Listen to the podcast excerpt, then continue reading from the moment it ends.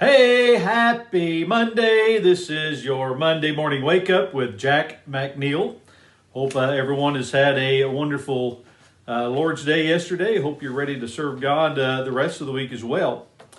Uh, while I've got you here, I want to just spend a couple of minutes uh, looking at the uh, book of Luke and actually the 15th chapter of the book of Luke.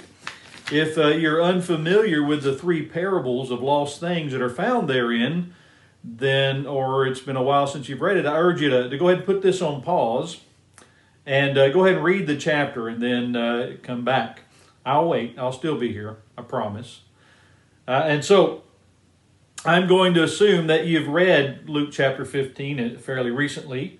And so in this chapter, again, there's three parables of lost things that you see the Pharisees had uh, been, of course, they were among Jesus' sharpest critics, and they had leveled a lot of criticisms about him because he received these penitent sinners and publicans. And so uh, they murmured and they complained against him, and they, they said, This man receiveth sinners and eateth with them.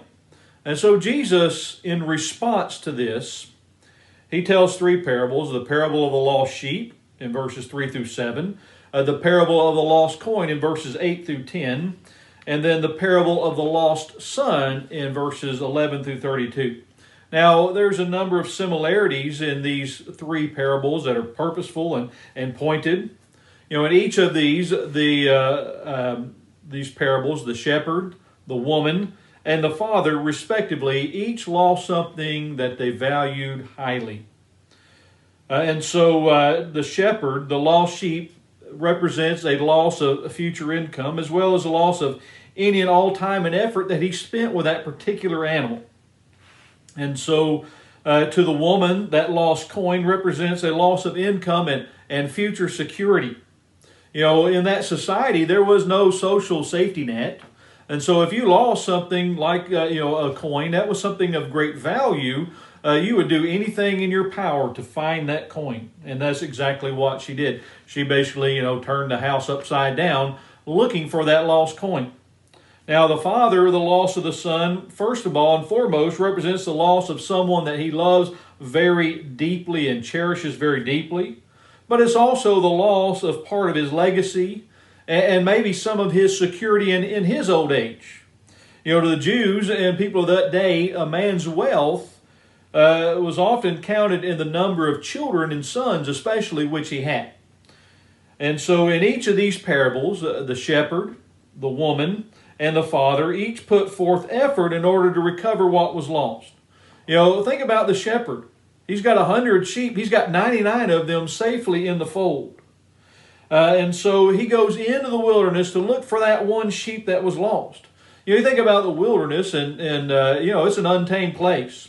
There could be wild animals. You know, David talks about a lion. He talks about a, a bear that he's had to defend his flocks against. And so imagine uh, those uh, things are still there.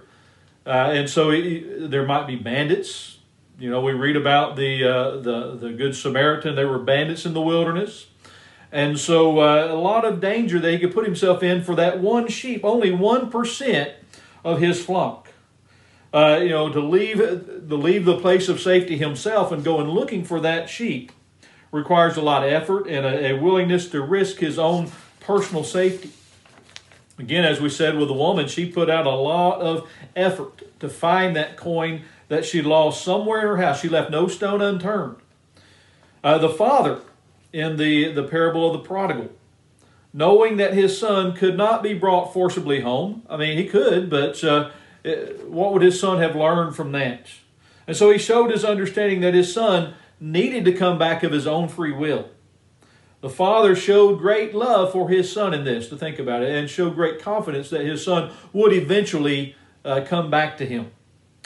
And so uh, the father, in desiring the son's genuine love, was willing to let him go and risk never seeing him again so that the son could find it in himself to return the love that his father shows to him.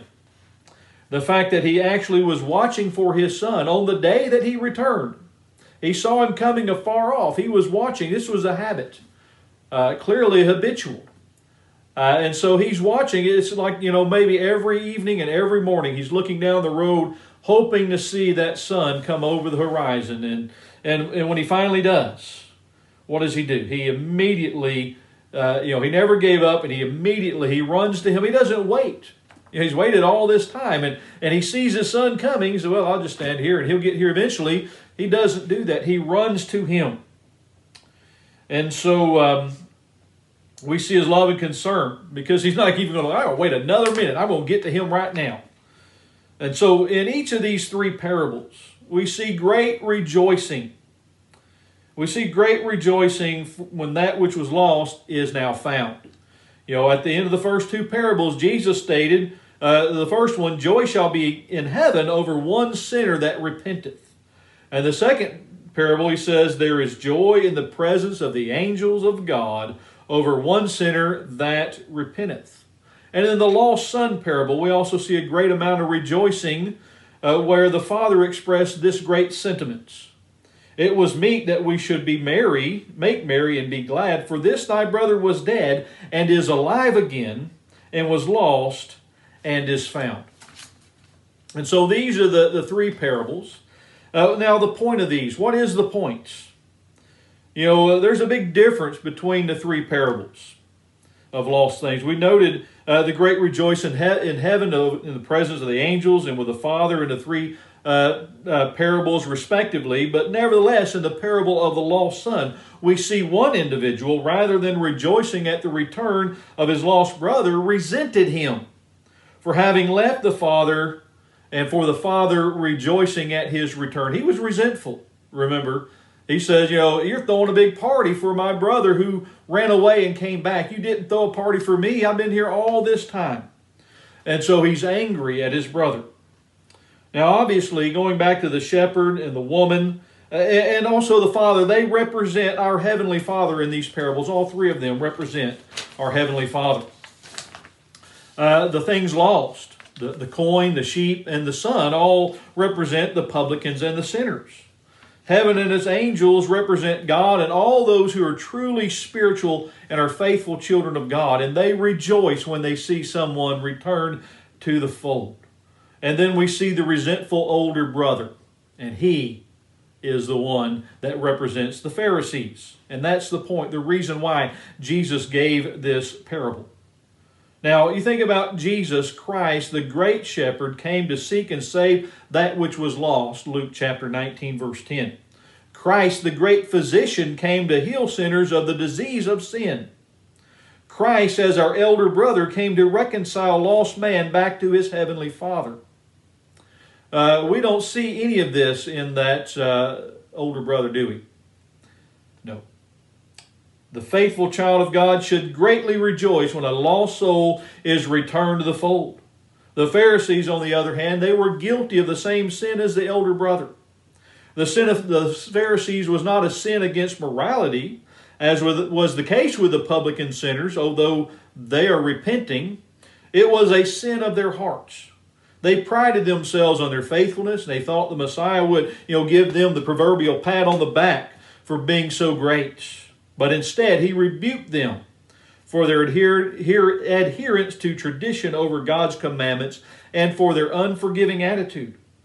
Because of their self righteousness, they failed to recognize their own lostness, just like the older brother failed to realize that he too was lost.